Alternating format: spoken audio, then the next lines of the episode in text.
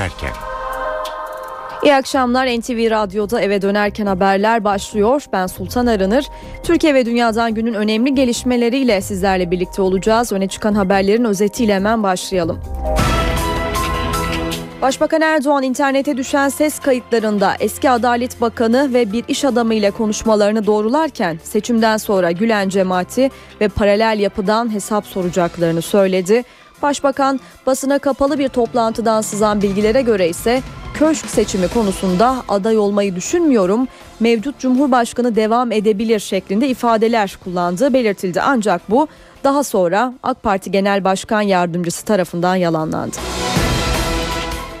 Cumhurbaşkanı telefon dinlemeleri ve yolsuzluk operasyonu ile ilgili Devlet Denetleme Kurulu'nun neden görevlendirdiğini açıklarken paralel yapının Cumhurbaşkanlığını da dinlediği haberleri için konuştu. 17 Aralık operasyonu ile ilgili 3 eski bakan hakkındaki fezlekeler parlamentoya geldi. Meclis Başkanı Cemil Çiçek fezlekelerin incelenmesi için talimat verdiğini söyledi. Ancak muhalefet fezlekeleri sakladı iddiasıyla tepkili. Kırım sorununa kilometrelerce ötede çözüm aranıyor. NATO ve Moskova Brüksel'de masaya oturdu. Ardından NATO ve Avrupa Birliği ortak toplanacak. Neler konuşulduğunu, çözüm için aranan yolları NTV Brüksel temsilcisi Güldener Sonumut'tan öğreneceğiz. İstatistik Kurumu Türkiye'de kadının durumunu rakamlarla ortaya koydu. Rakamlar çarpıcı. En yaşlı gelinler Tunceli'de. Her 5 kadından biri obez. Avrupa Birliği Temel Haklar Ajansı da Avrupalı kadınların durumunu açıkladı. Buna göre Avrupa'da her 10 kadından biri 15 yaşından önce cinsel şiddete maruz kalıyor. Orta yaş grubunda et, süt, yumurta yemek ömrü kısaltıyor, kanser riskini de artırıyor. Orta yaşı geçip ileri yaşa gelince ise durum tam tersine değişiyor. Amerika Birleşik Devletleri'nde yapılan araştırma sonuçlarının ayrıntılarını da birazdan vereceğiz. Evet özetleri aktardık hemen ayrıntılara geçelim.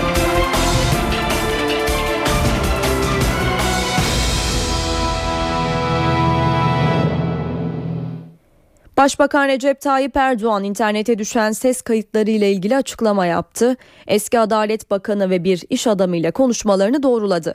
Başbakan Gülen cemaati ve paralel yapıdan seçimden sonra hesap soracaklarını da açıkladı. Ortalığa çok pislik dökülecek dedi. Bir savcı keyfice bir dosya hazırlayıp örneğin bu son derece mahrem görüşmeyi dinleyebiliyor. Belki de bizim devlet başkanlarıyla, başbakanlarla yaptığımız görüşmeler de böyle keyfice dinlenebiliyor. Birçok ihaleler yapılıyor. Bu ihalelerde diyelim ki bir tanesi saf dışı bırakılmış ve şahsıma müracaatı olabilir veya oluyor. Ben de kendisine dava aç. Ve dava neticesinde o ihalenin iptali çıkıyor. Ve burada bu ülkenin, bu devletin 100 milyon, 200 milyon dolar kazancı oluyor. Bu telefon görüşmesini dahi dinleyecek kadar bunlar seviyesiz. Bu paralel yapının içerisinde bu denli bu ülkenin, bu milletin menfaatlerini hiçe sayan tipleri gördük. Bir hukuk devletinde böyle şeyler yaşanamaz arkadaşlar. İnsanları hukuksuzca dinlemek, sonra da bu dinlemeleri servis etmek en başta insan hakkı ihlalidir. Bir tane daha yayınladılar. Adalet Bakanımla benim görüşmem. Bugün malum gazete yayınlanmış çünkü kendileriyle ilgili. Dönem dolapları tabii biz biliyoruz. Benim Adalet Bakanıma bunu yakından takip etmemden daha doğal daha tabii ne olur? Bana ilgili kuruluşumun verdiği bilgiler, SPK'nın verdiği bilgiler çok çok tehlikeli bilgiler. Ve paralel yapı veya paralel yapının dışında yapılar. E, kirli ilişkiler. İster istemez ha burayı yakından takip et dememi bunu ben ülkem için istiyorum. Milletim için istiyorum. Çünkü bugüne kadar bu ülkede her şey maalesef bunların elleriyle iki dudağının arasındaydı. Bunlar spor kıyafetlerle, blujinlerle, şunlarla bunlarla evlerinde başbakan ağırlamış tiplerdir. Bu onları rahatsız ediyor. İstedikleri anda gelip görüşemiyorlar. Bu onları rahatsız ediyor. 17 Aralık darbe girişimi aldığımız tedbirler ve düzenlemeler sayesinde çuvallamıştır. Sert kayaya çarpmıştır ve tam anlamıyla başarısız olmuştur. 17 Aralık darbe girişimi hükümetimiz tarafından püskürtülmüştür. Hiç kimsenin yaptığı yanına kar kalmayacak. Bunun hesabını vermeye başlayacaklar. Ortalığa çok pislik dökülecek. Şimdiden size söylüyorum. Kurban kesim faaliyetlerinden zekat toplanmasına bankacılık faaliyetlerinden sınavlara, ajanlık faaliyetlerinden tehdit, şantaj, haraç toplamaya kadar çok geniş bir yelpazede çok çarpıcı, çok şaşırtıcı sonuçlar ortaya çıkacak. Makbussuz toplanan paraların nerelere vardığı ortaya çıkacak ve failleri de yargı önüne çıkacak. Başbakan Erdoğan bu konuşma yaptıktan sonra kameralar salondan çıkarıldı ve başbakan sürpriz açıklamalarda bulundu. Yerel medya temsilcilerinin toplantıdan sonra verdiği bilgilere göre Başbakan Cumhurbaşkanlığına aday olup olmayacağı konusunda gündemimizde böyle bir şey yok. Mevcut Cumhurbaşkanımız devam edebilir dedi. Başbakan'a bu sürpriz açıklamasının ardından AK Parti'deki 3 dönem kuralı hatırlatıldı. Başbakan bana göre 3 dönem görev yapıp bir dönem dinlenmek daha uygun. Benim böyle bir talebim yok ama partim isterse kongreye gidebilirim diyerek 3 dönem kuralının değiştirilebileceğini, Başbakanlık ve AK Parti Genel Başkanlığında kalabileceğini de Başbakan işaret etti. Erdoğan Atatürk Orman Çiftliği'ndeki başbakanlık inşaatına ilişkin mahkemeden yürütmeyi durdurma kararı verilme, verilmesi hatırlatılınca da hukuksuz olarak yaptığımız hiçbir şey yok. Güçleri yetiyorsa yıksınlar. Yürütmeyi durdurdular. Bu binayı durduramayacaklar. Açılışını da yapacağım. içine de girip oturacağım diye konuştu. Yerel medya temsilcilerinin basına kapalı toplantıdan sonra başbakandan bu bilgileri aktarmasını yankısı sürerken Az önce AK Parti Genel Başkan Yardımcısından Hüseyin Çelik'ten bir açıklama geldi ve Çelik, Sayın Başbakan'ın Cumhurbaşkanlığı seçimiyle ilgili sarf ettiği tek kelime olmamıştır dedi. Devam edelim gündemden bir diğer haberle. Yasa dışı telefon dinlemeleri ve yolsuzluk iddialarını araştırmak üzere Devlet Denetleme Kurumu'nu görevlendiren Cumhurbaşkanı bu konuda ilk kez konuştu. Cumhurbaşkanı gazetecilerin soruları üzerine şikayetlerden kurtulalım ne olduğu ortaya çıksın dedi. Gül Başbakanın Cumhurbaşkanı da dinliyorlar sözlerinin hatırlatılması üzerine de Başbakanın bu konuda kendisini uyardığını söyledi. Eminim size takip ediyorsunuz Türkiye'nin gündeminde olan önemli konularla ilgili daha önce de Devlet Denetleme Kurumu'na talimat verip o konularla ilgili hep çalışmalar yaptırtmıştım ve onları bitince kamuoyuyla da hep paylaşılmıştı ve kamuoyu tarafından da çok büyük takdirle karşılanmıştı. E şimdi de e, gördüğünüz gibi hepimiz yaşıyoruz. Gerek telefon dinlemeleri, gerek yolsuzluklar, gerek imar rantları, gerek bürokrasinin temeli olan meslek memurlarının hep yetiştirilmesiyle ilgili konular çok tartışılıyor. Dolayısıyla bu konularla ilgili de Devlet Denetleme Kurulu'na talimat verdim çalışmalar yapmaları, hukukumuzu gözden geçirmeleri, gerekirse kuralları incelemeleri, noksanlıklar, eksiklikler var mı? Bunlarla ilgili ne tip tedbirler alınmalı, gerekirse ne tip yasalar çıkmalı, ne tip kurallar ortaya konmalı ki bu şikayetlerden kurtulabilelim ve bunlar yaşanmasın. Bununla ilgilidir yapılan çalışmalar. Cumhurbaşkanı'nın Devlet Denetleme Kurulu'na verdiği talimat siyasette de yankı buldu. Başbakan Yardımcısı Bülent Arınç faydalı sonuçlar çıkacağına inanıyorum diye konuştu. Devlet Denetleme Kurulu anayasamız gereğince Sayın Cumhurbaşkanımıza doğrudan bağlı bir kurumdur. Ve Sayın Cumhurbaşkanımız bazı konularda kendilerine görev verebiliyor, rapor hazırlanmasını isteyebiliyor. Bugüne kadar da çok önemli konularda Devlet Denetleme Kurulu'nu harekete geçirmişti ve onların hazırladığı raporlar Türkiye'de önemli bir gündem oluşturmuştu. Sanıyorum üç konuda kendilerini görevlendirmiş. Biz bunların sonuçlarını, raporlarını kamuoyuna yansıdığı zaman öğrenmiş olacağız. Sayın Cumhurbaşkanımızın görev vermesidir. İlgili kurumda Devlet Denetleme Kurulu'dur. Sanıyorum olumlu, ülke için faydalı sonuçlar çıkacaktır. Bilim Sanayi ve Teknoloji Bakanı Fikri Işık'tan gelen açıklamaya bakalım şimdi. Işık da kurulun inceleme yapacak olmasından memnuniyet duyuyoruz dedi. Sayın Cumhurbaşkanımızın anladığım kadarıyla verdiği talimat tüm sisteme yönelik. Doğrusu bundan büyük memnuniyet duyuyorum. Çünkü Türkiye artık bu yükten kurtulmalı. Muhalefet ise Cumhurbaşkanı'nın geç kaldığı görüşünde. MHP Ankara Milletvekili Özcan Yeniçer'in açıklamasını dinleyelim. Zevahiri kurtarma e, operasyonu Cumhurbaşkanı her konuda bana göre görevini topu taca atarak görevini yapmamıştır. Şimdi de bir şey yapıyormuş görüntüsü vermek için böyle bir şey içerisine girmişti. Çünkü zamanlama e, o meşhur tabirle manidar. Tam seçime 25 gün kaldı. Siz 25 gün içerisinde Devlet Denetleme Kurulu'nu e, harekete geçiriyorsunuz. 17 Aralık soruşturması kapsamında eski bakanlar Muammer Güler, Zafer Çağlayan, Erdoğan Bayraktar ve Egemen Bağış hakkında hazırlanan fezlekeler meclise gönderildi. Fezlekeler 11 klasörden oluşuyor. Meclis Başkanı Cemil Çiçek fezlekelerin 28 Şubat'ta meclise geldiğini, incelettiğini ve ilk genel kurul toplantısında da vekillerin bilgisine sunulacağını söyledi. savcılıklardan iki ayrı talep. Birisi e, Çevre Şehircilik Bakanı e, Sayın Bayraktar, e, öbür e, şeyde e, yazıda üç e, bakanla ilgili iki ayrı dosya 28 Şubat akşamı geldi.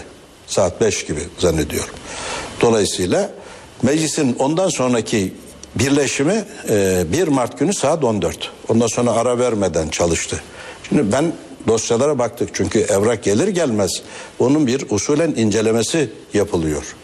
Ee, genel kurulun bilgisine sunulabilecek bir eksiklik var mıdır yok mudur hakikaten bizim yapabileceğimiz bir iş var mıdır yok mudur diye bir inceleme yapılıyor ve ondan sonra da genel kurulun bilgisine sunuluyor. Dolayısıyla demek ki yazının bize gelmesiyle e, meclisin ilk birleşimi arasında 24 saat bile yok. E, gelen dosyada 11 klasörden iki ayrı talep, e, 11 klasör.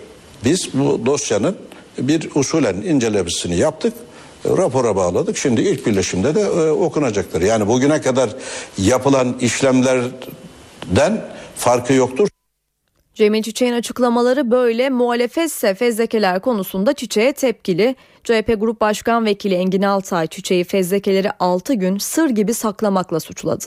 Sayın Meclis Başkanı bugün 6 gündür sır gibi sakladığı bir gerçeği açıklamak zorunda kaldı ve 4 bakanla ilgili fezleke ya da belge her neyse'nin Türkiye Büyük Millet Meclisi'ne intikal ettiğini kamuoyuyla ve basınla paylaştı. Ancak bu 6 gün boyunca ve dün bu çalışmalarınız olmasaydı bugün de meclis başkanının açıklama yapacağına inanmadığımı altını çizerek söylemek istiyorum. Fezleke muamması halen kapalı kalacaktı. Sayın Meclis Başkanı bu şekilde anayasaya ve Türkiye Büyük Millet Meclisi iş tüzüğüne aykırı fiil ve tutumda bulunmuştur. Türkiye Büyük Millet Meclisi İş Tüzüğü'nün 14. maddesinin 10. fıkrasını açıkça çiğnemiştir. Ve yine Türkiye Büyük Millet Meclisi İş Tüzüğü'nün 51. maddesini de çok açıkça ihlal etmiştir. Milli iradeye bundan daha büyük bir saygısızlık yapılamaz. Kamuoyunun, medyanın, tüm Türkiye'nin aylardır konuştuğu dört bakanla ilgili fezlekelerin saklanması, saklanması yoluyla milli iradenin hiçe sayılması Türkiye Büyük Millet Meclisi Başkanı'na yakışmamıştır.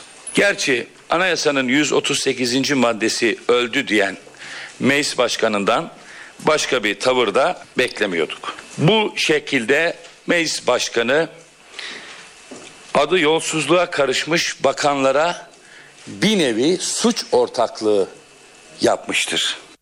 MHP Grup Başkan Vekili Oktay Vural da fezlekeleri incelemeye açılması için başvuracağını açıkladı.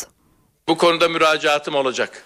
Ee, bu konuda müracaatım olacak. Sadece bu inceleme süresinin tamamlanmasını bekliyorum. Artık bu Türkiye Büyük Millet Meclisi'nin malıdır. Bu fezlekeler Türk milletine gönderilmiştir. Türk milletinden kimse saklayamaz. Ve Sayın Meclis Başkanı bu fezlekelerle ilgili Türkiye Büyük Millet Meclisi milletvekillerinin gerekli incelemeyi yapabileceğini açıklamalıdır. Türkiye Büyük Millet Meclisi'ne gelmiş bir konu Türk milleti adına makam mevkide oturanlarla ilgili bir soruşturma yapılmasına ilişkin bir talep o zaman bizim önümüze gelecek ki biz de bu talep doğrultusunda adım atacağız. Elbette inceleme konusunda bu konuda girişimim olacak. Ee, Şu anda sadece e, inceliyoruz e, noktasındaki bir e, yaklaşımını e, bekliyorum ama bu incelemesi bittikten sonra usulü işlemi tamamlandıktan sonra bu artık Türkiye Büyük Millet Meclisi'nin malıdır. Bu gibi konuları bekletmek doğru değildir arkadaşlar. E, bunu bekletmek, bu incelemeyi engellemek e, bu konunun milletten e, saklanması amacı taşır. Eve dönerken haberlere kısa bir ara veriyoruz. Eve dönerken devam edecek. Eve dönerken devam ediyor. Eve dönerken haberlere şimdi yerel seçim notlarıyla devam edelim. Başbakan Erdoğan bugün Ankara'daydı. Muhalefet liderleri ise seçim gezileri ve mitinglerini devam ettiriyor. CHP Genel Başkanı Kemal Kılıçdaroğlu Rize'deydi. Rizeli seçmenlere seslenen ve oy isteyen Kılıçdaroğlu mal varlığını alın teriyle kazandığını söyledi. Diğer liderlere alın teriyle kazandıysanız siz de açıklayın çağrısı yaptı. Ben demokrasiye inanan birisiyim. Ama bir şey var. Artık Türkiye'de güneş balçıkla sıvanlıyor. Türkiye'de gerçekler ortaya çıktı. Buradan sesleniyorum. Siyasete atıldığım gün bütün mal varlığımı internet sitesine koydum. Çünkü o mal varlığı benim alın teriyle kazandığım mal varlığıydı. Keşke isterim ki Türkiye'de herkes zengin olsun. Herkesin durumu iyi olsun. Herkesin cebi para görsün. Kimse kul hakkı. Alın terinin değeri her zaman yerini bulsun. Hep bunu istedim. Mal varlığımı açıkladım. Şimdi ben söylüyorum. Diğer siyasilere söylüyorum. Eğer siz o mal varlığını alın teriyle kazandıysanız siz de açıklayın. Korkmayın. MHP lideri Devlet Bahçeli'nin bugünkü durağı ise Tekirdağ oldu. Bahçeli'nin gündeminde Meclis Genel Kurulu'ndan geçen yeni demokratikleşme paketi vardı. Bahçeli bu paket üzerinden hem hükümete hem de BDP'ye yüklendi. Bazı olaylar vardır ki bunların altyapısı gerçek niyetlerin ortaya çıkması ve anlaşılması örtülmek suretiyle bir uygulama başlamıştır. Her insanın benimsediği kavramları bir demokratik açılım zırvasının içerisine koyarak bir takım uygulamalara başlamış olmaları Türkiye'yi bölünmenin eşiğine getirmiştir. Ve en sonunda dört gün evvel Türkiye Büyük Millet Meclisi'nde çıkan yeni demokratik paketlerle son aşamasına gelmiştir. PKK 2014 yılını özerklik yılı ilan ediyoruz diyerek BDP olarak siyasallaştığını gösteren bir partinin yetkilileri aracılığıyla Kuzey Kürdistan özerk yönetiminin 30 Mart'tan sonra gelişeceğini ifade ediyorlar. Bu bize verilen sözdür. Yerine getirmezlerse bunun hesabını başbakandan sorarız diye bir de utanmadan tehdit ediyorlar.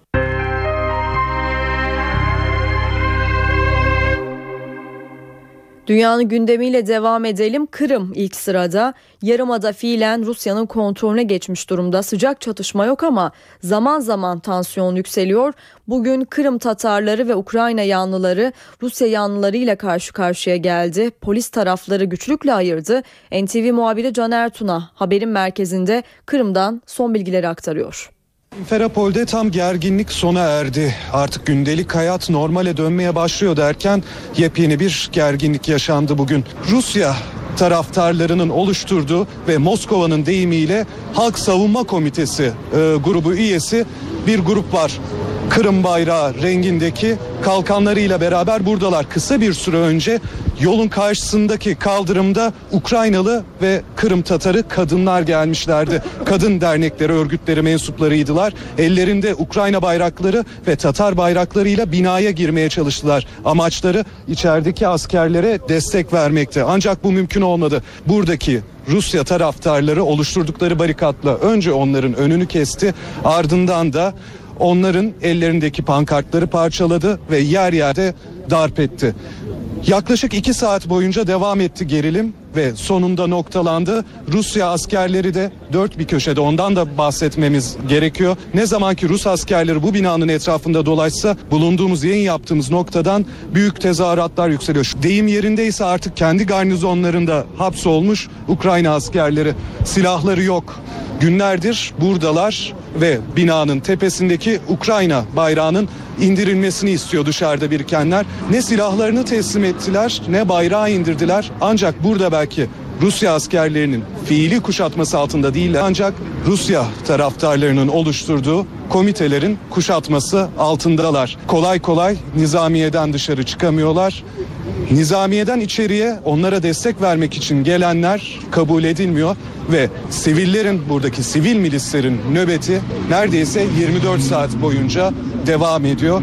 Yer yerde az önce aktardığımız gibi gerilimler yaşanıyor. Sadece bu noktada değil diğer yerlerde de Rusya askerlerinin mevcudiyeti devam ediyor. Ukrayna'nın dört bir yanındaki Ukrayna askeri üsleri, garnizonlar ve kışlalar Rusya Rus askerlerinin kuşatması altında Ukraynalılar ve Kırım Tatarları sokağa çıkmayı çok tercih etmemişlerdi. Dört gün boyunca ilk defa bugün sokağa çıktılar ve büyük bir gerilim yaşandı. Gelişmeleri aktarmayı sürdüreceğiz. Kırım'dan son bilgileri aldık. Can Ertun'a aktardı. Tabii Kırım'ın geleceği Brüksel'de masaya yatırılıyor. NATO daimi temsilcileri Rusya yetkilileriyle bir araya geldi ve gerilimin azaltılması için bir çare arandığını söyleyelim. Daha fazla bilgi alalım. NTV Brüksel temsilcisi Güldener Sonumut telefon attığımızda. Güldener toplantıdan ne çıkar senden dinleyelim. Kuzey Atlantik Konseyi büyükelçiler düzeyinde Rusya ile birlikte e, toplanıyor. Amaç ittifak üyesi ülkeler Rusya'nın hem Ukrayna'da hem Kırım'da ihlal etmiş olduğu uluslararası hukukla ilgili olarak görüşlerini güvenlik açısından duydukları kaygıları ve Rusya'nın bundan sonra atacağı adımlarla ilgili olarak görüş alışverişinde bulunmak. E, Bundan önce AB NATO'ya üye ülkeler AB'ye üye ülkelerin büyükelçileriyle bir araya gelerek 56 seferin de ortak toplantısında Avrupa Birliği ve NATO Rusya'ya belirlenecek tavır konusunda eşgüdüm sağladı. NATO-AB toplantısı Ankara'nın diplomatik hamlesiyle gerçekleştirildi. Zira Güney Kıbrıs Rum kesimi AB üyesi olduğu gerekçesiyle Türkiye NATO-AB toplantılarını çok sınırlı konularla toplanmasına izin veriyordu. Ancak uluslararası topluluğun özellikle Ukrayna'daki gelişmelerden kaygı duyması Rusya'nın e, yönelik olarak ortak bir tavırın belirlenmesi için bu toplantının yapılması konusunda hem öncü oldu hem de izin verdi. AB üye ülkeler Rusya'ya yönelik olarak ekonomik yaptırımlarda bulunmaya yönelik olarak girişimlerde bulunacaklar ve bu çerçevede Perşembe günü yapılacak olan olağanüstü AB devlet ve hükümet başkanları önem arz ediyor. NATO-Rusya konseyinde ise ittifak üyesi ülkeler Rusya'nın Kırım'ı işgal etmesinin ardından ittifak üyesi ülkelerin güvenlikleri nasıl ihlal edildiği bu konuda AB ve NATO üyesi ülkelerin halkların duyduğu kaygı ve Rusya'dan beklentileri yüz yüze bir kez daha dile getirmek için önemli bir fırsat olarak değerlendirecekler. Güldener Sonumut, NTV Radyo, Brüksel.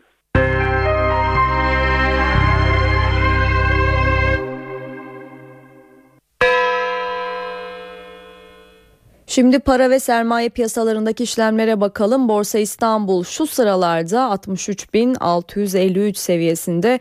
Serbest piyasada ise dolar 2 lira 23 kuruştan işlem görüyor.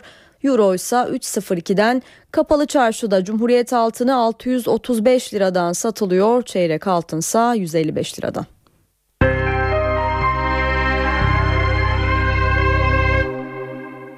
Saatler 17.30'u gösteriyor. NTV Radyo'da eve dönerken haberlere devam ediyoruz. Öne çıkan haberlerin satır başlarını hatırlatalım önce.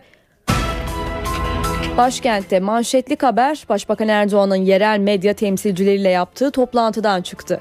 Erdoğan, internete düşen ses kayıtlarında eski Adalet Bakanı ve bir iş adamı ile yaptığı konuşmaları doğruladı. Seçimden sonra paralel yapıdan hesap soracaklarını söyledi.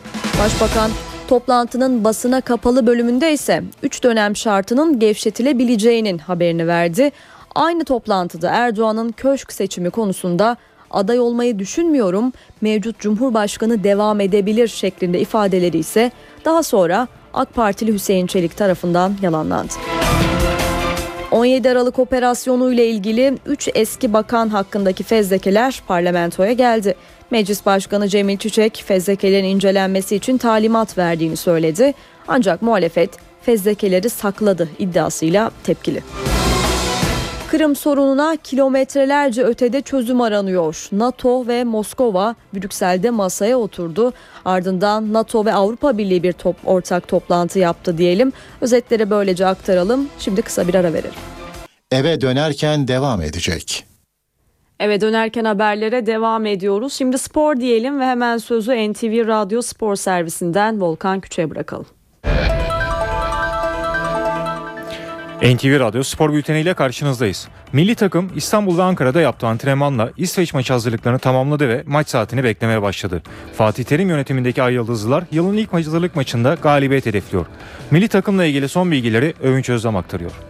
Ankara'da bugün milli maç heyecanı yaşanacak. Milli futbol takımı saat 20.30'da 19 Mayıs stadında İsveç milli takımıyla karşı karşıya gelecek. Bu karşılaşma 2016 Avrupa Futbol Şampiyonası elemeleri öncesi milli takımında ilk hazırlık maçı aynı zamanda 2014 yılında oynanan ilk hazırlık maçı da olacak. E, milli takımın ilk 11'i belli. E, dün Fatih Terim yaptığı basın toplantısında gazetecilerin kendisine sorduğu ilk 11 tercihi konusunda bilgi vermemiş. Bu durumun ilerleyen saatlerde sosyal medyadan açıklanacağını ifade etmişti. Bu durum gerçekleşti. Dün akşam saatlerinde sosyal medyadan Fatih Terim'in el yazısıyla yazılan bir liste ve bu listede yer alan ilk 11'i şimdi sizlerle paylaşacağım. Kalede Onur, defans hattında sağ bek pozisyonunda Gökhan Gönül, sol bek pozisyonunda Cener, stoperlerde Semih ve Ersem, orta sahada Alper, Selçuk, Nuri, Arda ve hücum hattında Burak, Mevlüt, Erdinç ilk 11 ile milli takım sahaya çıkacak. Tolga Ciğerci ve Ömer Toprak aday kadroya dahil edilmişti ancak bu iki oyuncu sakatlıkları nedeniyle milli takım kadrosundan çıkartıldılar. Mehmet Topal'ın sakatlığı vardı, ayağında ağrılar var. Tecrübeli oyuncunun karşılaşmada 18'de olmasını bekliyoruz. İkinci yarı ihtiyaç duyulması halinde sahada yer alacaktır. Tabii milli takımda dikkat çeken bir diğer özellikle PTT birincilik takımlarından Fethiye Spor'da forma giyen Birol Parlağ'ın ilk kez A milli aday kadrosuna çağrılması. Birol Parlağ'ın da yarın bugün karşılaşmada forma giymesini ve forma giydikten sonra performansının nasıl olacağı merakla beklenen konulardan biri. Ankara'da milli heyecan yaklaşık 10 yıl sonra yeniden yaşanacak. Son olarak 2003 yılında yine Türkiye'nin bir hazırlık maçında Moldova ile Ankara 19 Mayıs stadında karşılaşmıştı. Bu karşılaşma o dönem milli oyuncular Nihat Kahveci ve Okan Yılmaz'ın golleriyle 2-0 Ay ekibin üstünlüğüyle kapanmıştı. İsveç'te hazırlıklarını tamamladı. Pazar günden itibaren Ankara'da bulunan İsveç ekibi artık maç saatini bekliyor. Tabii ki gözler İsveç'te olduğu kadar Zlatan İbrahimovic'in de üstüne çevrilecek. Ankara'da 3 gündür milli maç heyecanının yanı sıra Zlatan İbrahimovic'in 19 Mayıs stadının çimlerde olacak, olacak olması da heyecan yaratan bir diğer konu. Yıldız futbolcunun belinde bir sorunu vardı. Ancak kendisi dün yaptığı basın toplantısında sahada yer almak istediğini, e, Türkiye karşısında forma giymek istediğini belirtmişti. İsveç milli takımı teknik direktörü Erik Hamre'nin sahaya İbrahimovic'in sakatlığı dolayısıyla sürüp sürmeyeceğini ise maç saati öğrenmiş olacağız. Ankara'dan gelişmeleri aktardık. Sözü yeniden stüdyoya bırakalım. Milli futbolcular Arda Turan ve Onur Kıvrak İsveç maçı basının İsveç maçı öncesi basının karşısına çıktı. Onur taraftarlardan milli takıma sahip çıkmalarını isterken Arda kaçan turnuvalara son vereceklerini söyledi. Arda Turan ve Onur Kıvrak, A milli takımın İsveç'le yapacağı özel maç öncesi basın mensuplarının sorularını yanıtladı. Onun keyfini çıkartmış biri olarak. 2016 Avrupa Şampiyonası hedefi için çalışmalara başladıklarını belirten Arda, zor bir grupta olduklarını dile getirdi. Hollanda ve Çek Cumhuriyeti ciddi rakiplerimiz gibi gözüküyor. Ama İzlanda gerçeğini göz ardı etmemek lazım. Dediğim gibi yani Kazakistan'a Aslan Tepe Arena'da son dakikada gol atıp kazanabildik. Bazı maçları kolay bazı maçları zor kazanıyoruz. Hepsini disiplinli oynayıp farklı oynamalıyız. Yani futbolun gerçeğini görüyorsunuz artık. O yüzden şu bu yok. Biz her maçı ciddi alırsak ama iyi başlarsak sonunu çok iyi getiririz diye düşünüyorum. Çünkü biz sonları sıkıntılı, stresleri dönemleri iyi oynayan bir ülkeyiz. Biliyorsunuz tutuştuğumuz zaman bir şeyleri yapmaya başlarız. Ama bu sefer iyi başlarsak rahat ve iyi bitirebiliriz diye düşünüyorum. Umarım bu turnuvaya gideriz. Yaşımız ilerliyor, turnuvalar kaçıyor diyen Arda, milli takımın yetiştirme yeri olmadığını düşündüğünü ifade ederken öz eleştiride de bulundu.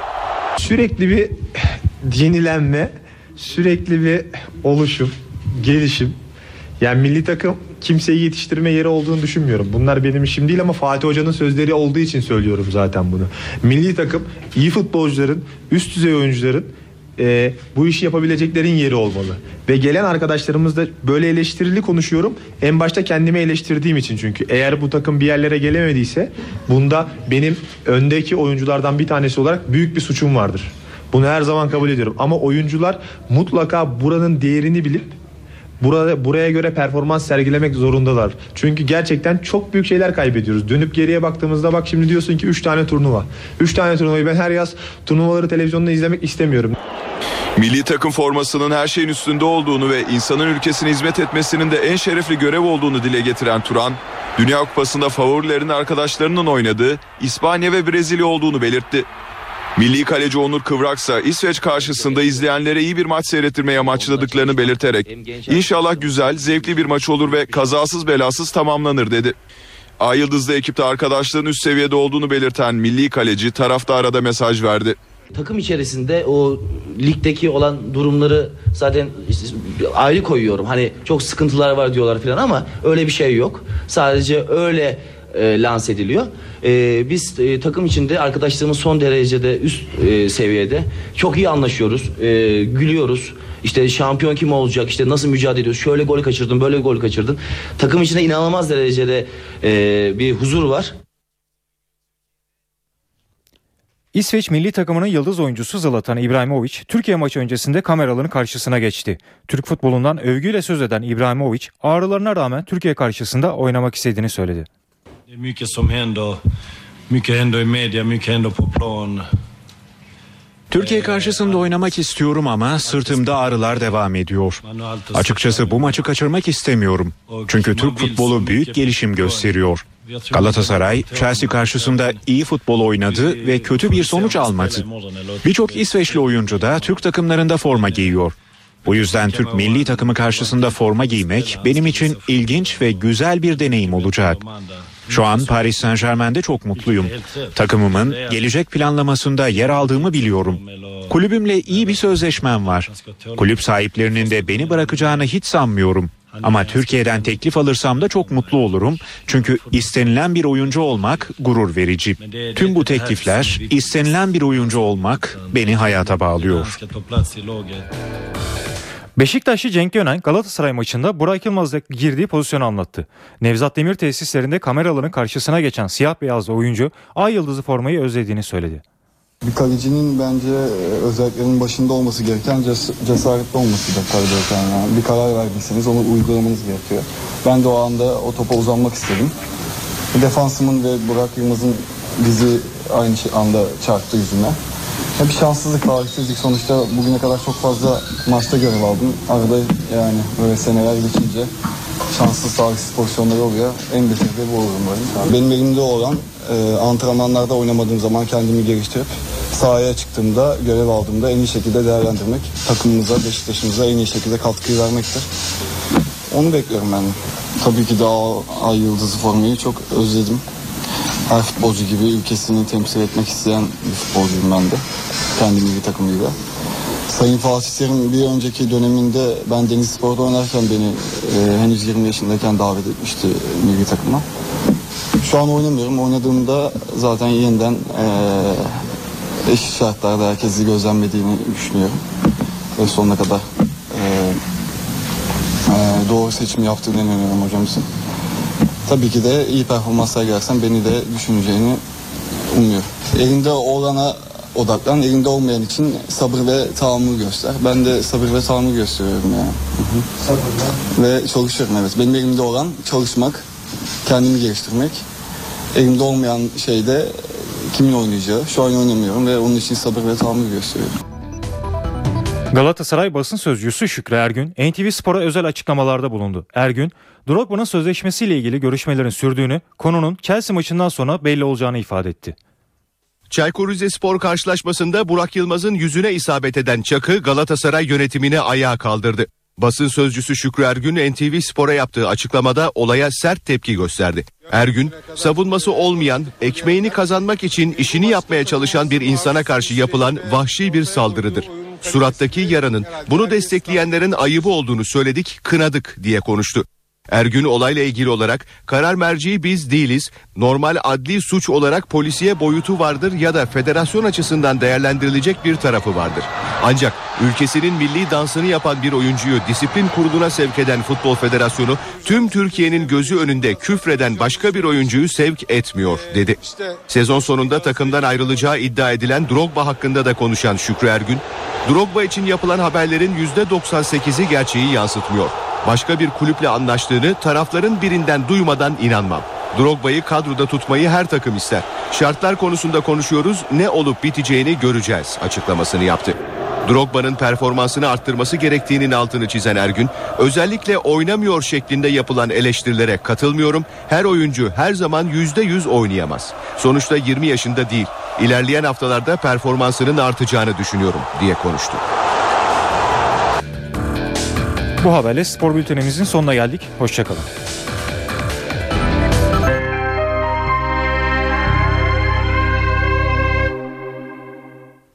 Spor haberlerini dinledik. Şimdi eve dönerken haberlere gündemdeki diğer gelişmelerle biz devam edelim. UNESCO'nun Dünya Kültür Mirası listesine aday olan Diyarbakır'daki Hevsel bahçelerinde ağaçların kesilmesine karşı başlatılan eylem 6. gününde. Eylem sürüyor ancak belediye ve rektörlükten ağaç kesimine ilişkin yapılan açıklamalar çelişkili diyelim. Büyükşehir Belediyesi Çevre Koruma Daire Başkanlığı ise yaptığı denetimlerde 990 ağacın kesildiğini tespit etti. Belediye izinsiz hafriyat döktüğü gerekçesiyle Dicle Üniversitesi'ne de 10 bin lira idari para cezası kesti. Rektörlükse yaptığı açıklamada belediyenin kesilen ağaçlar nedeniyle ceza kestiğini ileri sürdü. Üniversite yönetimi söz konusu alanda bataklık kurutulduktan sonra yeniden ağaç dikileceğini açıkladı. BDP eş başkanı Selahattin Demirtaş da bugün eylemcilerin yanındaydı. Hevsel bahçelerinde doğa katliamına, ağaç katliamına e, karşı e, büyük bir inisiyatif başlattılar. Büyük bir eylem başlattılar. Yüzlerce genç 24 saat burada nöbet tutuyor ve buna karşı hükümetten, hükümet kanadından, işte üniversite rektörlüğünden, valilikten, bakanlıklardan gelen yapılan açıklamalar da e, maalesef ki çok gayri ciddi. Meselenin özünden uzak, meseleyi anlamaktan uzak, konuyu çarpıtmaya, manipüle etmeye dönük açıklamaların ötesine geçmedi. Şimdi buradaki duyarlılığın iyi anlaşılması lazım. Bu topraklar rektörlüğün, bakanlığın, belediyenin, şu kamu kurumunun, bu kamu kurumunun babasının malı değildir. İnsanlığın malıdır. Bu bir gezi direnişidir. Gezi direnişi de aynı duyarlılıkla kapitalist moderniteye karşı kentli haklarını, kendi haklarını, yaşam tarzını, özgürlüklerini koruma adına başlayan bir direniş değil miydi? Burada da aynen bu yapılıyor. Burada hem sınıfsal hem ulusal hem de kimliğe karşı bir saldırı var. Doğaya karşı saldırı bütün bunları kapsıyor. Buradaki arkadaşlarımız da aynen bu ruhla buradalar zaten. O nedenle hükümetin geç kalmamasını tavsiye ederim ben. Selahattin Demirtaş'ın açıklamaları böyleydi. Bu arada eylemdeki öğrenciler alana diktikleri ağaçlara gezi olaylarında hayatını kaybeden Ali İsmail Korkmaz ve Etem Sarısülüğün isimlerini verdi. Bunu da aktaralım. Geçelim bir başka habere. Okullarda artık meteoroloji eğitimi verilecek. Uygulama için Milli Eğitim Bakanlığı ile Orman ve Su İşleri Bakanlığı protokol imzaladı. Öğrencilere meteoroloji eğitimi verilecek. Milli Eğitim Bakanı Nabi Avcı ile Orman ve Su İşleri Bakanı Veysel Eroğlu Eskişehir'de protokol imzaladı. Buna göre meteoroloji görevlileri Türkiye genelindeki tüm okullarda öğrencilere eğitim verecek. Çocuklar hava tahminlerinin nasıl yapıldığını ve meteorolojik verilere nereden ulaşılabileceğini öğrenecek. Dünyada meteorolojik tahminlerde ilk yediye giren, teknolojide ilk yediye giren bir meteoroloji genel müdürümüz var. Hakikaten gurur diyoruz. Dolayısıyla bu kurumun verilerini, datalarını kamuoyuyla paylaşmamız gerekiyor. Çocuklarımıza hava olaylarını nasıl öğrenebilecekleri, nasıl yorumlayabilecekleri, meteorolojik olguları nasıl değerlendirebilecekleri konusunda eğitim vermek üzere öğretmenlerimize, öğrencilerimize e, bilgilendirme faaliyetlerinde bulunacaklar. Toplamda 22 milyon kişinin bu konuda bilgilendirilmesi hedefleniyor. Şimdi hava tahminlerini alalım. NTV Meteoroloji Editörü Gökhan Abur'u dinliyoruz. İyi akşamlar.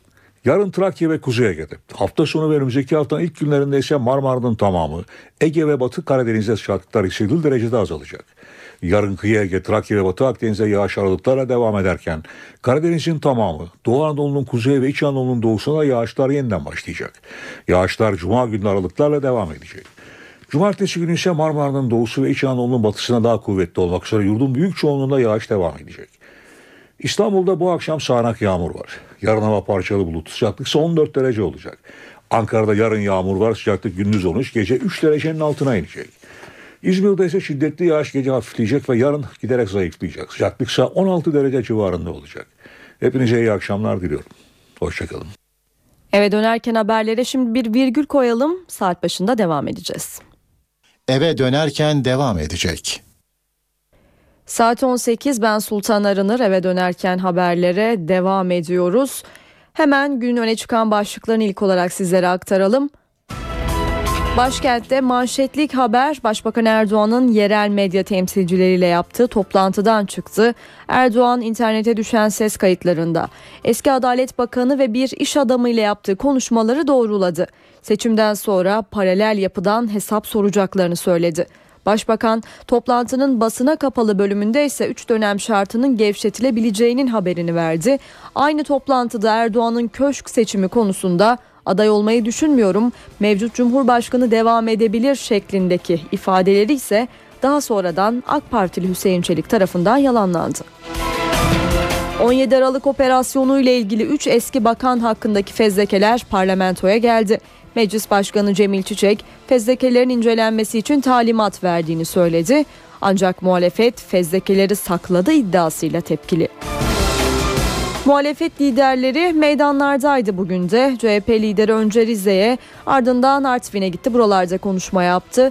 Mal varlığını internet sitesine koyduğunu hatırlattı. Diğer liderleri de bunu yapmaya çağırdı. Milliyetçi Hareket Partisi lideri Devlet Bahçeli ise Tekirdağ'da 17 Aralık iddialarına değindi. Meclis tatile girmeden çıkan demokratikleşme paketini eleştirdi. Muhsin Yazıcıoğlu'nun ölümüyle ilgili soruşturmayı yürüten savcı Mustafa Başer, Ankara Ahlatlıbel'deki Hava Radar Mevzi Komutanlığı'nda inceleme yaptı.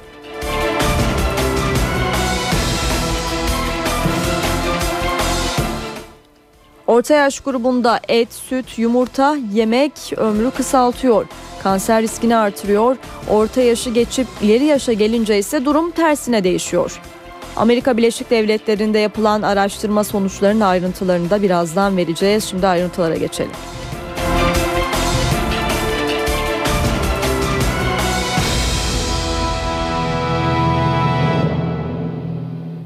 Başbakan Erdoğan yerel medya yöneticileriyle buluştu. Manşetlik açıklamalar yaptı. Başbakan internete düşen bazı ses kayıtlarının kendisine ait olduğunu doğruladı.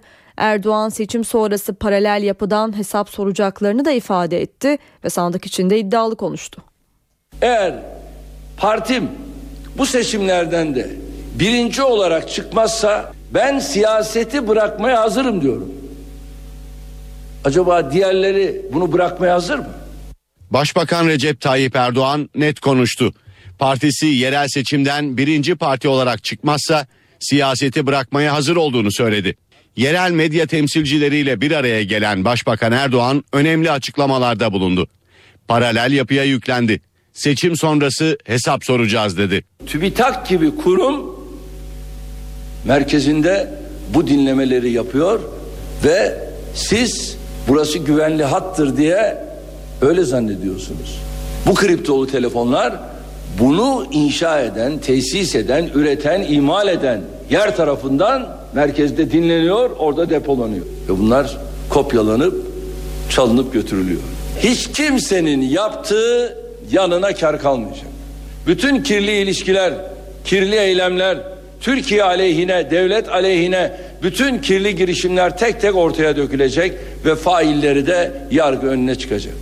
Başbakan internete düşen ve eski Adalet Bakanı Sadullah Ergin'le ve Milli Gemi Projesi konusunda bir iş adamıyla yaptığı telefon görüşmelerini doğruladı.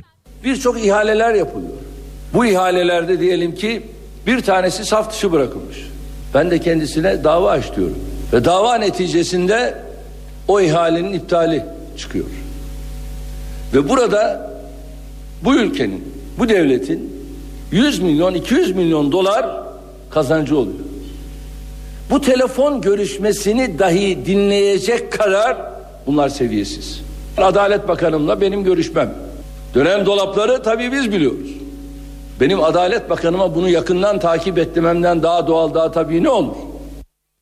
Başbakan Erdoğan aynı toplantının basına kapalı bölümünde ise AK Parti tüzüğünde yer alan 3 dönem şartının gevşetilebileceği mesajını sinyalini verdi. Yerel medya temsilcileriyle buluşan başbakan benim böyle bir talebim yok ama partim isterse kongreye gidebilirim dedi. Başbakanın toplantıda Cumhurbaşkanlığı seçimi gündemimizde yok, mevcut Cumhurbaşkanı ile yola devam edilebilir şeklinde konuştuğu da öne sürülmüştü ancak bu konuda bir yalanlama geldiğini hemen söyleyelim. AK Parti Genel Başkan Yardımcısı Hüseyin Çelik sosyal medyadan yaptığı açıklamada Sayın Başbakanın bu konuyla ilgili sarf ettiği tek kelime olmamıştır diye konuştu.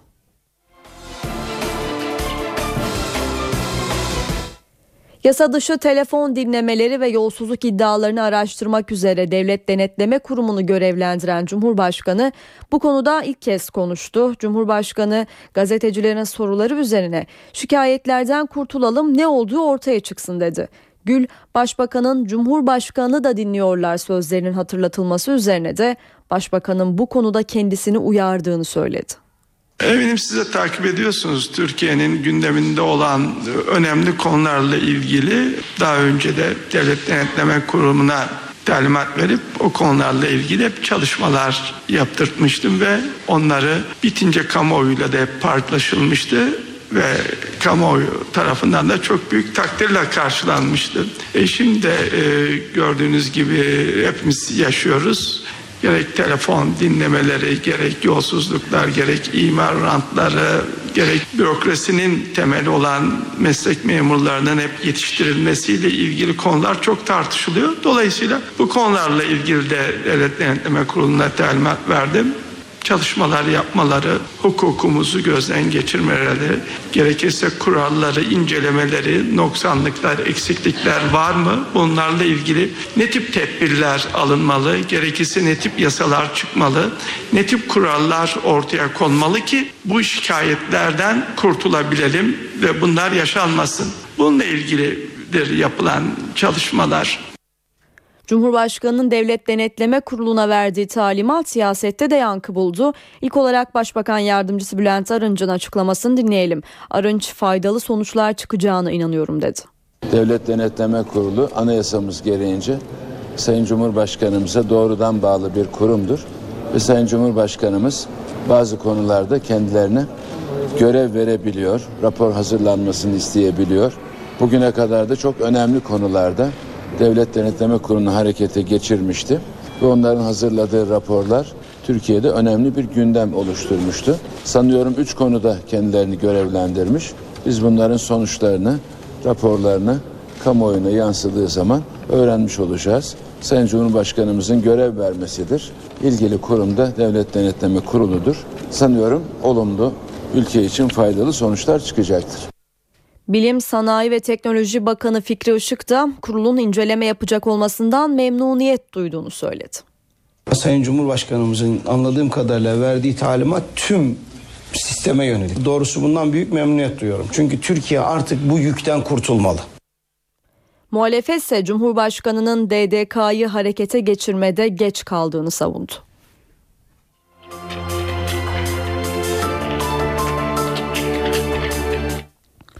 Büyük Birlik Partisi'nin merhum Genel Başkanı Muhsin Yazıcıoğlu'nun ölümüyle ilgili yürütülen soruşturmada yeni bir gelişme var. Ankara Ahlatlı Bel'deki Hava Radar Mevzi Komutanlığı'nda inceleme yapıldı. İncelemeyi soruşturma yürüten Malatya Cumhuriyet Başsavcılığı'nın talimatıyla terör suçlarına bakan savcı Mustafa Başer bilirkişilerle birlikte yaptı. Savcı Bayer Geçtiğimiz haftada Genelkurmay Başkanlığı'nda rotaların takip edildiği merkezde inceleme yapmıştı.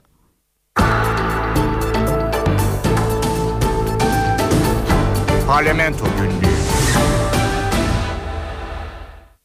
Meclis kapalı ancak parlamento odaklı tartışmalar bir yandan sürüyor. 17 Aralık soruşturması kapsamında eski bakanlar Muammer Güler, Zafer Çağlayan, Erdoğan Bayraktar ve Egemen Bağış hakkında hazırlanan fezlekeler Türkiye Büyük Millet Meclisi'ne gönderildi. Fezlekeler 11 klasörden oluşuyor.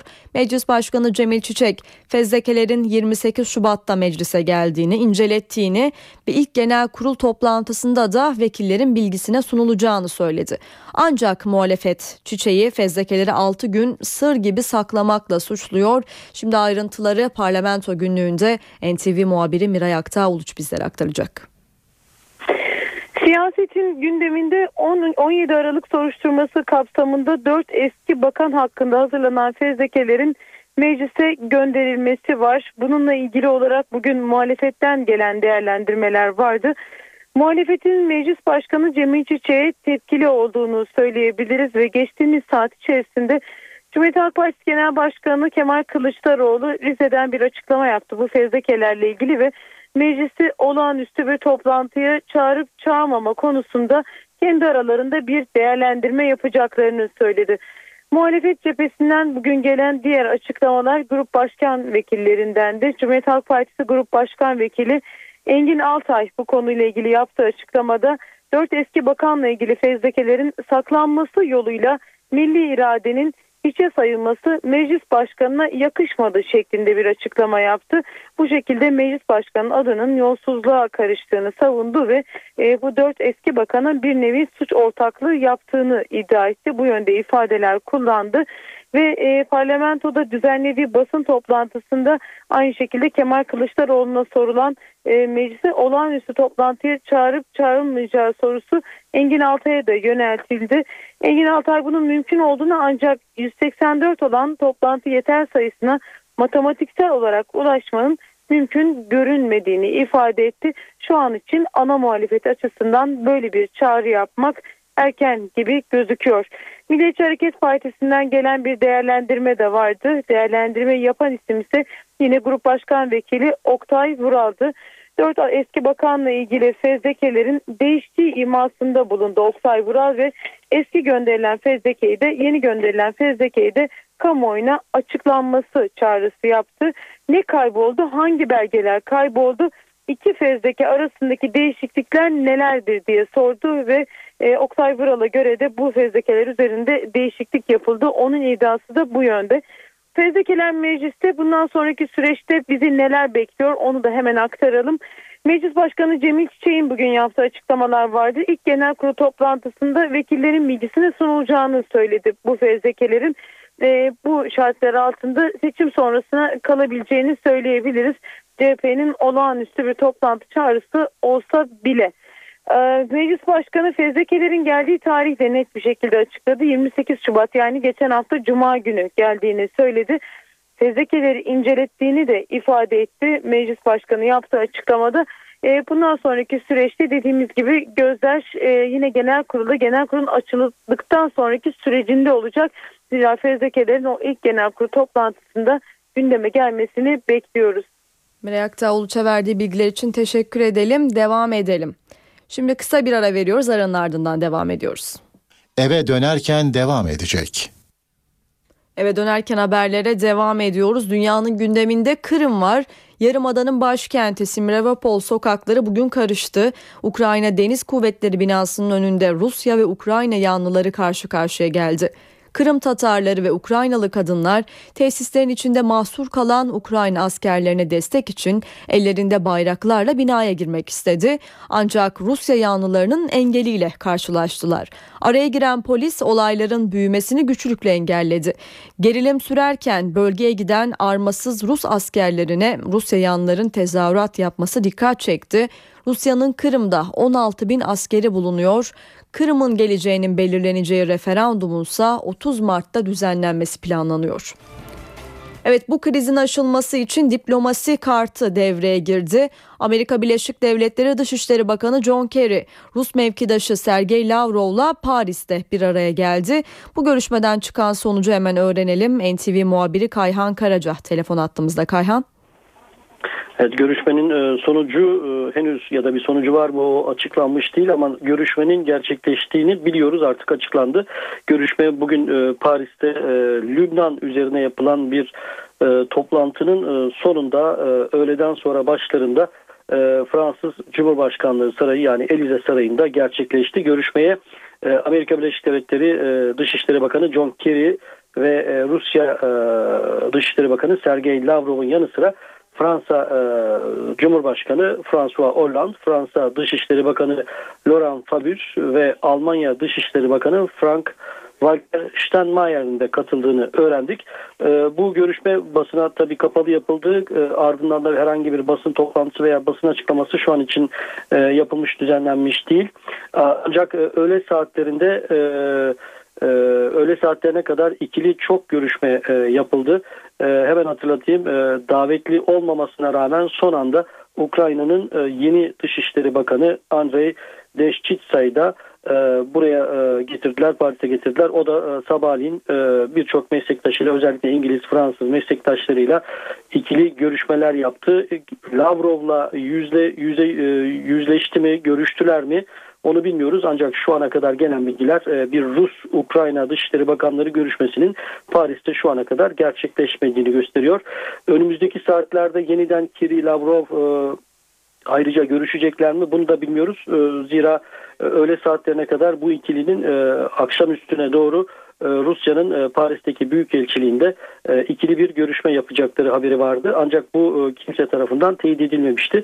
Şu ana kadar da teyit edilmiş değil ama önümüzdeki e, saatlerde böyle bir görüşmenin gerçekleşmesinin de gündemde olduğu kulislerde en azından konuşuluyor.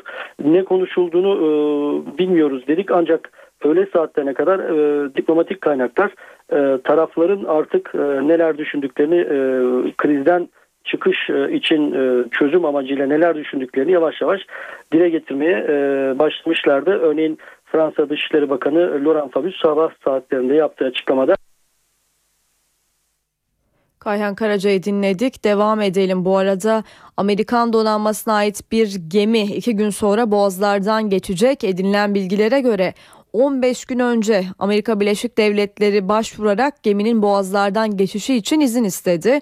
Montreux Boğazlar Sözleşmesi'ne göre Karadeniz'e kıyısı olmayan ülkeler boğazlardan geçmek için 15 gün önce bildirim yapmak zorunda. Dışişleri yetkilileri NTV'ye konuştu ve gerekli izinlerin verildiğini, geminin iki gün sonra boğazlardan geçeceğini söyledi. Ancak geminin niteliğine ilişkin bir bilgi verilmedi.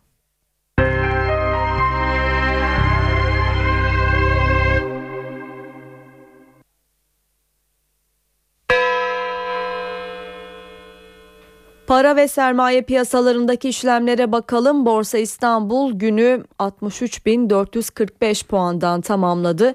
Serbest piyasada dolar 2 lira 20 kuruş, euro ise 3.03'ten işlem görüyor. Kapalı çarşıda ise Cumhuriyet altını 639, çeyrek altınsa 155 liradan satıldı. Uluslararası Kredi Derecelendirme Kuruluşu Standard Poor's aralarında Türkiye'nin de olduğu gelişmekte olan ülkelerin kredi notuyla ilgili açıklama yaptı. Standard Poor's gelişmekte olan piyasalar arasında Türkiye, Ukrayna ve Gana değişen sermaye akışlarına karşı en kırılgan 3 ülke dedi. Bu 3 ülkede yaşanan politik gelişmelerin kredi notunun belirlenmesinde en önemli faktör olduğunu da kaydetti. Devam edelim. Otomobil satışları sert düşüş yaşadı. Türkiye otomobil ve hafif ticari araç satışı Şubat 2014'te geçtiğimiz yılın aynı ayına göre %27,5 azaldı. Otomotiv Distribütörleri Derneği'nin verilerine göre 2014 yılının ilk iki ayındaki daralma ise %19 düzeyinde oldu. Peki bu daralmada hangi faktörler etkili oldu? 2014 genelinde ne olacak? Ekonomist Cemal Demirtaş'ın değerlendirmelerini dinleyelim hemen.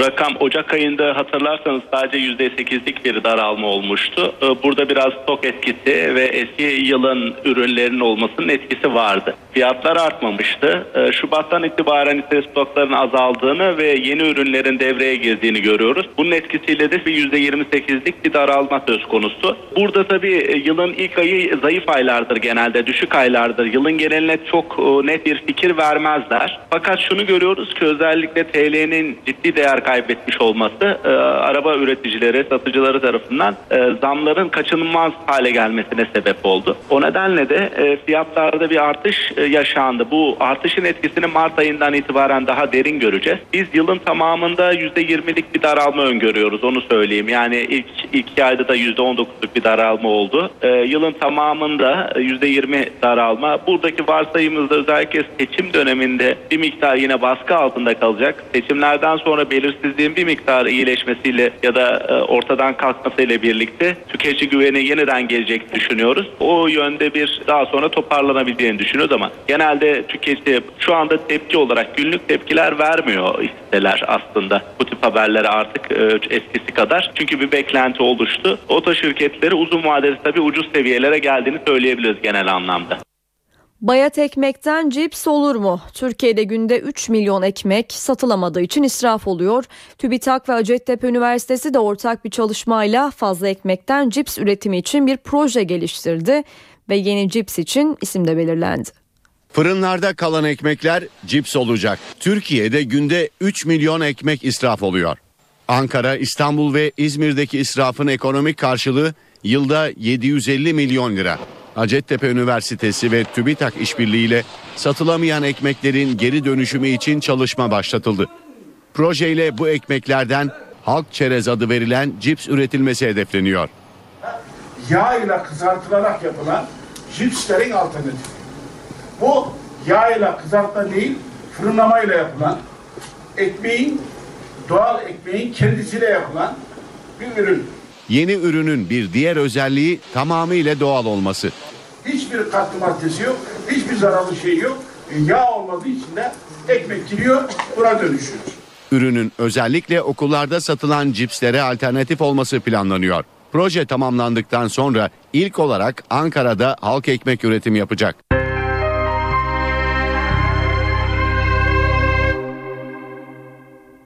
Emekli Subaylar Derneği'nden bir grup özlük haklarının iyileştirilmesi ve maaşlarının artırılması talebiyle ölüm orucu eylemi kararı aldı.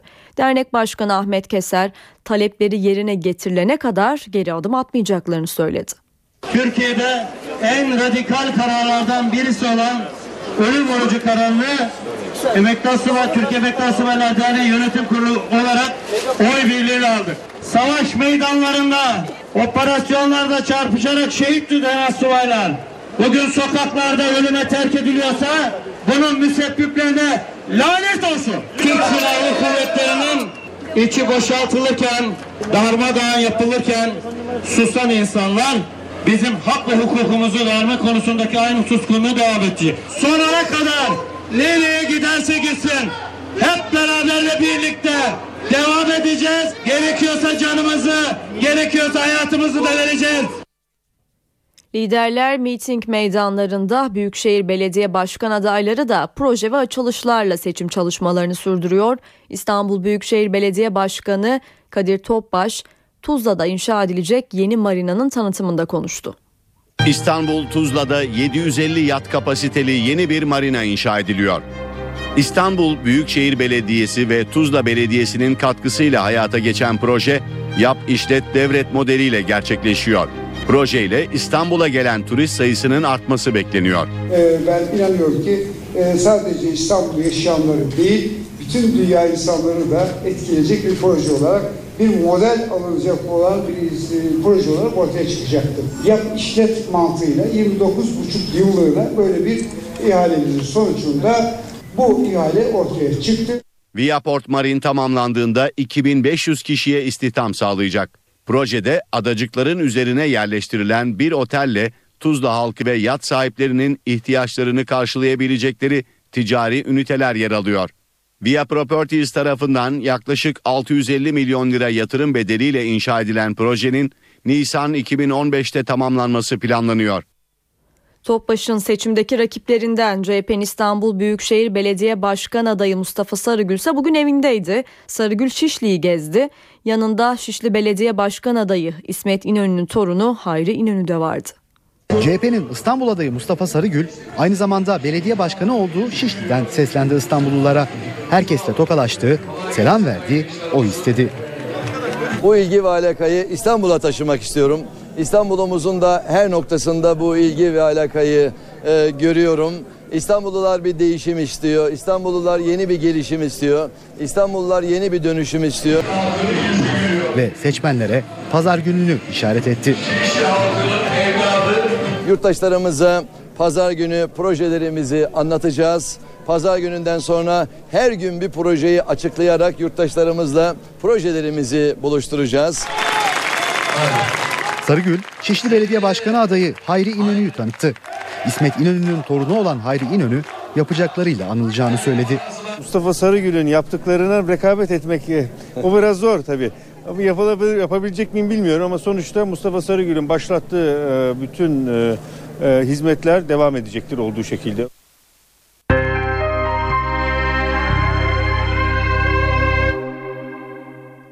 Saat 18.30 NTV Radyo'da eve dönerken haberlere devam ediyoruz. Öne çıkan haberlerin satır başlarını hemen hatırlatalım. Başbakan Erdoğan 3 dönem kuralının gevşetilebileceğini söyledi. Yerel seçim için iddialı konuştu. AK Parti sandıktan birinci parti olarak çıkmazsa siyaseti bırakmaya hazırım dedi. Yerel medya yöneticileriyle yaptığı toplantıda konuşan Başbakan 30 Mart sonrası paralel yapıya dönük soruşturma başlatılacağının haberini de verdi. Yine aynı toplantıda Başbakanın köşk seçimleri gündemine gündemimde yok. Mevcut Cumhurbaşkanıyla yola devam edilebilir şeklinde konuştuğu ifade edilmişti ancak bu konuda bir yalanlama geldi.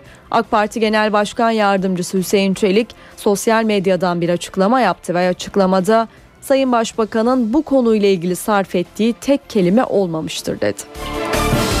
17 Aralık operasyonu ile ilgili 3 eski bakan hakkındaki fezlekeler parlamentoya geldi. Meclis Başkanı Cemil Çiçek fezlekelerin incelenmesi için talimat verdiğini söyledi. Ancak muhalefet fezlekeleri sakladı iddiasıyla tepkili. Van'da Başbakan Yardımcısı Emrullah İşler'in aracının bulunduğu konvoya taşlı saldırı düzenlendi. Gruba polis ekipleri müdahale etti. İşler olayın ardından partisi tarafından düzenlenen mitinge katıldı. Özetleri aktardık. Şimdi kısa bir ara veriyoruz. Eve dönerken devam edecek. Eve dönerken haberlere devam ediyoruz. İlk olarak trafik kontrol merkezinden aldığımız bilgilerle İstanbul trafiğindeki son durumu aktaralım. Hemen köprülere bakalım. İlk olarak Fatih Sultan Mehmet Köprüsü'nde her iki yönde de trafiğin akmadığı bilgisini verelim. Anadolu Avrupa yönünde bir trafik kazası meydana gelmişti geçtiğimiz saatlerde. O andan bu dakikaya kadar da Fatih Sultan Mehmet Köprüsü'nde durum değişmedi. Trafik akmıyor. Boğaziçi Köprüsü kullanılabilir. Boğaziçi Köprüsü'nde Anadolu'ya geçişlerde yoğun akıcı bir trafik var. Avrupa'ya geçişlerde yoğun bir trafik olduğunu söyleyelim. Haliç Köprüsü'nde Halıcıoğlu yönünde akıcı bir trafik söz konusu ancak ters istikamette Ayvansaray yönünde de etkili bir yoğunluk sizi bekliyor olacak. Gündemdeki diğer gelişmelere bakalım şimdi. İsrail Suriye yapımı roket taşıyan bir gemiye el koydu. Kızıldeniz'de seyreden Panama bandıralı geminin roketleri Gazze'ye taşıdığı iddia edildi. Gemi mürettebatıyla birlikte İsrail'in Eliyat limanına çekildi. İsrailli yetkililere göre gemi Afrika kıyılarına eğer ulaşabilseydi roketler Mısır limanından kara yoluyla Gazze'ye taşınacaktı. İsrail tüm, tüm bu işlemlerin arkasında İran'ın olduğu görüşünde.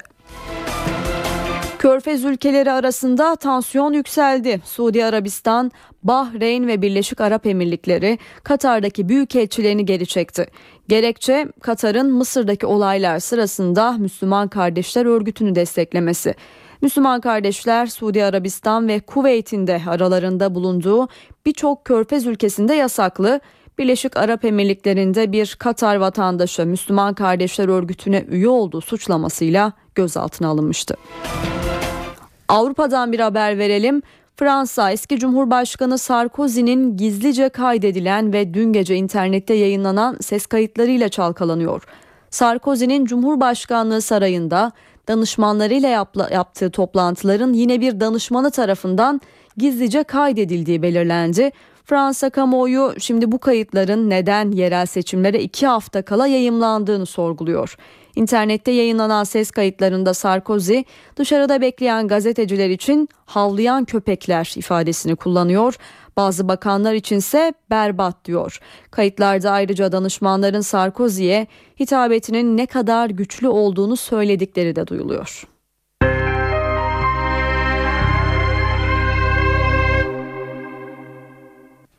İstatistik Kurumu Türkiye'de kadının durumunu rakamlarla ortaya koydu. Buna göre Türkiye'de kadınların ortalama evlilik yaşı 23. En geç evlenen kadınlarsa Tunceli'de yaşıyor. Türkiye'de her 5 kadından biri de obez ve okuma yazma bilmeyen kadınların oranı ise %7. Hemen ayrıntıları dinleyelim. Türkiye'de kadınların evlenme yaşı 23,5. Her 4 kadından yalnızca biri iş gücüne katılıyor. Kadınların %7'si okuma yazma bilmiyor. TÜİK kadınların iş gücüne katılımı, okuma yazma oranı ve evlenme yaşı gibi önemli verileri içeren İstatistiklerle Kadın 2013 araştırmasının sonuçlarını yayınladı. Araştırmaya göre kadınların %7'si okuma yazma bilmiyor. Okuma yazma bilmeyen kadın nüfusunun en çok yaşadığı il Şırnak.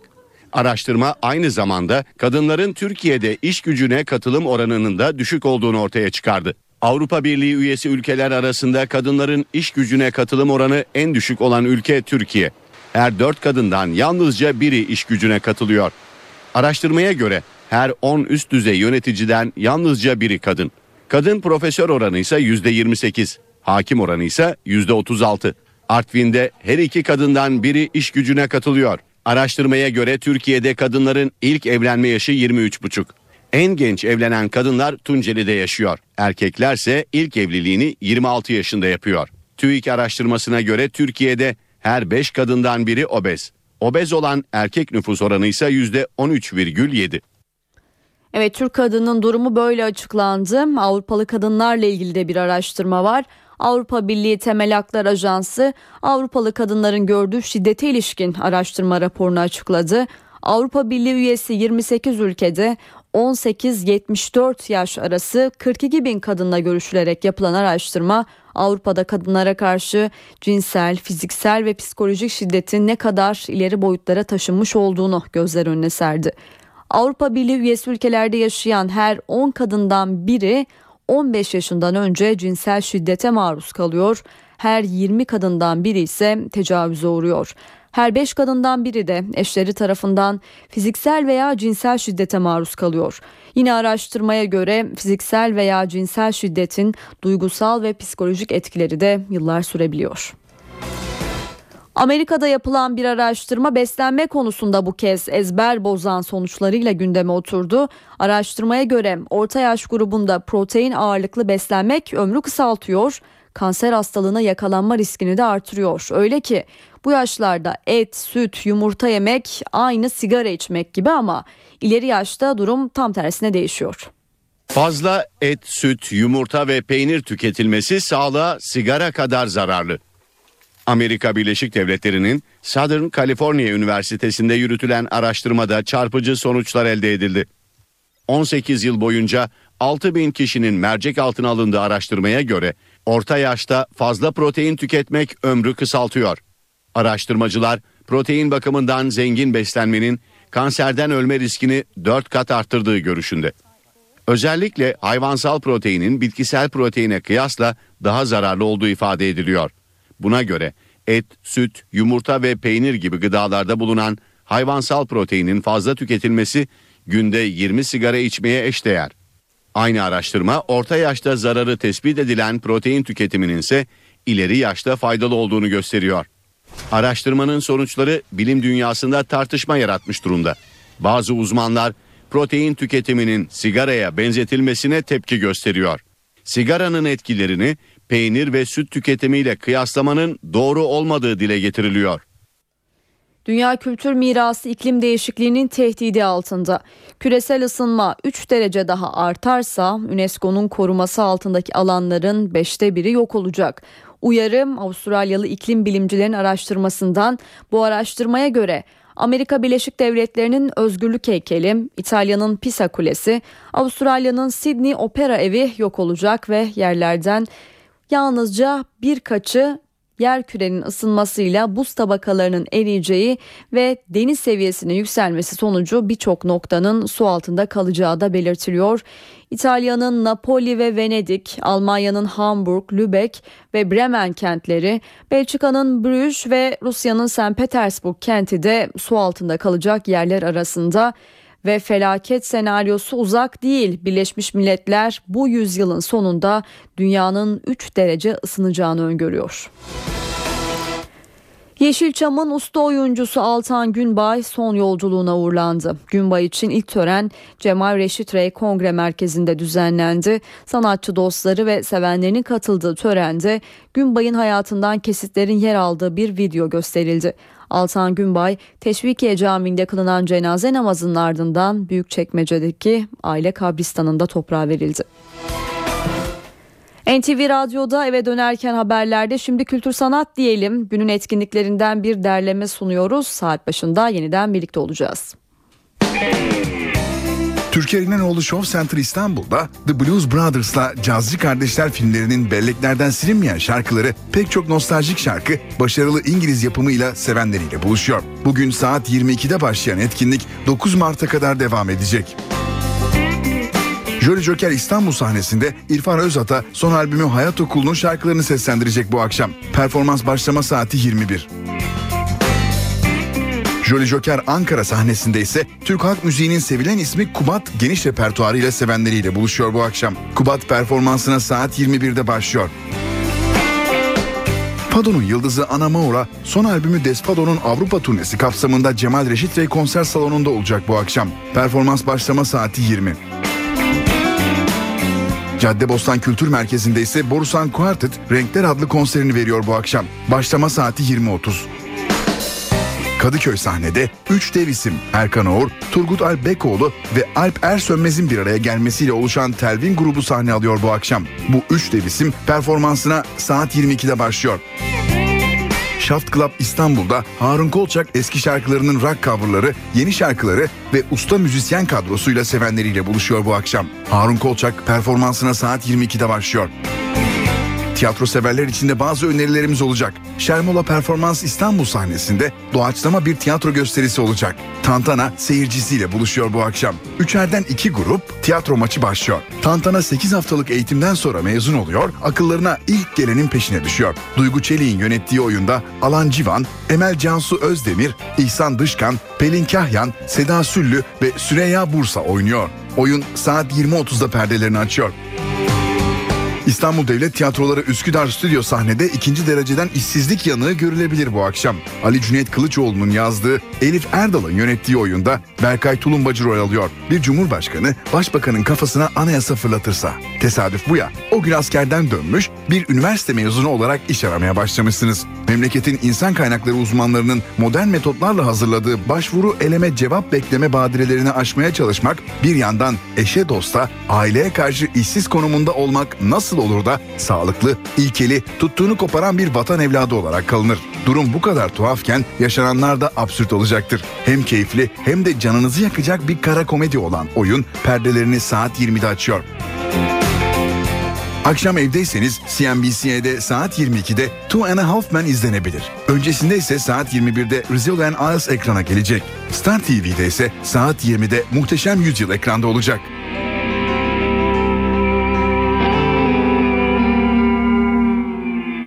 Eve dönerken devam edecek. Saat 19 ben Sultan Arınır eve dönerken haberlerde hemen günün öne çıkan başlıklarını aktaralım sizlere. Başbakan Erdoğan 3 dönem kuralının gevşetilebileceğini söyledi. Yerel seçim için de iddialı konuştu. AK Parti sandıktan birinci parti olarak çıkmazsa siyaseti bırakmaya hazırım dedi. Yerel medya yöneticileriyle yaptığı toplantıda konuşan başbakan 30 Mart sonrası paralel yapıya dönük soruşturma başlatılacağının da haberini verdi. Aynı toplantıda başbakanın köşk seçimleri gündemimde yok, mevcut cumhurbaşkanıyla yola devam edilebilir şeklinde konuştuğu da ifade edilmişti ancak bu konuda bir yalanlama geldi. AK Parti Genel Başkan Yardımcısı Hüseyin Çelik sosyal medyadan yaptığı açıklamada Sayın Başbakanın bu konuyla ilgili sarf ettiği tek kelime olmamıştır dedi. 17 Aralık operasyonu ile ilgili 3 eski bakan hakkındaki fezlekeler parlamentoya geldi. Meclis Başkanı Cemil Çiçek fezlekelerin incelenmesi için talimat verdiğini söyledi ancak muhalefet fezlekeleri sakladı iddiasıyla tepkili. Van'da Başbakan Yardımcısı Emrullah İşler'in aracının bulunduğu konvoya taşlı saldırı düzenlendi. Gruba polis ekipleri müdahale etti. İşler olayın ardından partisi tarafından düzenlenen mitinge katıldı. Ukrayna Dışişleri Bakanlığı Birleşmiş Milletler Kırım özel temsilcisi ile Kırım'ın silahlı kişiler tarafından alıkonulduğunu duyurdu. ÖSYM 2014 sınav takviminde değişikliğe gitti. Öğretmen adaylarının gideceği öğretmenlik alan bilgisi testinin 20 Temmuz'da yapılacağı açıklandı. İstatistik Kurumu Türkiye'de kadının durumunu rakamlarla ortaya koydu. Rakamlar çarpıcı. En yaşlı gelinler Tunceli'de. Her 5 kadından biri de obez. Avrupa Birliği Temel Haklar Ajansı da Avrupalı kadınların durumunu açıkladı. Buna göre Avrupa'da her 10 kadından biri 15 yaşından önce cinsel şiddete maruz kalıyor. Şimdi İstanbul trafiğindeki son durumu aktaralım sizlere. Trafik kontrol merkezinden aldığımız bilgileri paylaşıyoruz. Köprülere bakalım. Fatih Sultan Mehmet Köprüsü'nde her iki yönde de trafik akmıyor. Boğaziçi Köprüsü'nde Avrupa'ya geçişlerde yoğun akıcı bir trafik söz konusu. Avrupa'ya geçişlerde ise de trafiğin aşırı, aşırı yoğun olduğunu belirtelim. Haliç Köprüsü'nde ise Halıcıoğlu yönünde yoğun akıcı bir trafik var. Ayvansaray yönünde ise trafik yoğun. Eve giderken haberleri nokta alıyoruz. Şimdi NTV Radyo'nun yayını kısa bir aranın ardından Gürcan Bilgiç ve Cem Dizdar'ın yorumculuğunu yaptığı Çift Forvet programıyla devam edecek. İyi akşamlar.